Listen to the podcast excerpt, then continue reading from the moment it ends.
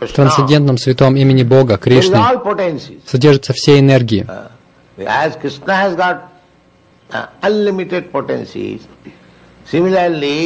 Как и сам Кришна, Святое имя наделено безграничными энергиями.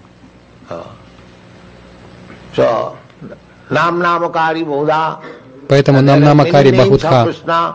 У Кришны множество имен. У Кришны тысячи, тысячи имен. И главное из них это имя Кришны.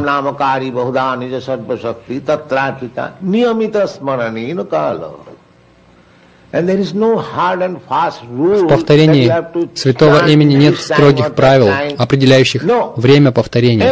Нет, можете делать это в любое время.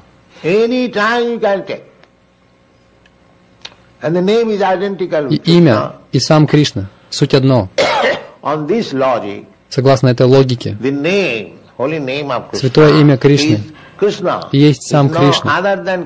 оно не что иное, как Кришна. Не думайте, что Кришна живет на Галока Вриндаване и отличается от своего имени. Например, у нас в материальном мире есть такое представление. Имя отличается от объекта. Uh, Но в абсолютном мире нет такого различия. Это называется абсолютом. as настолько же могущественно, как и сам Кришна.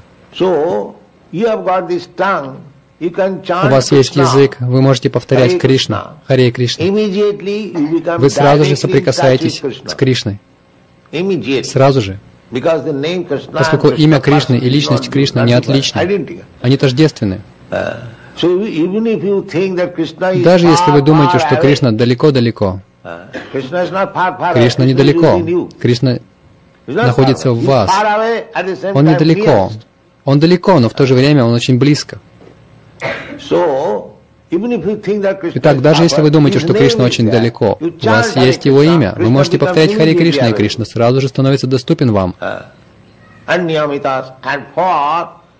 И чтобы получить Такой быстрый доступ к Кришне не требуется следовать сложным и строгим правилам. Вы можете повторять в любое время, вы сразу же почувствуете Кришну.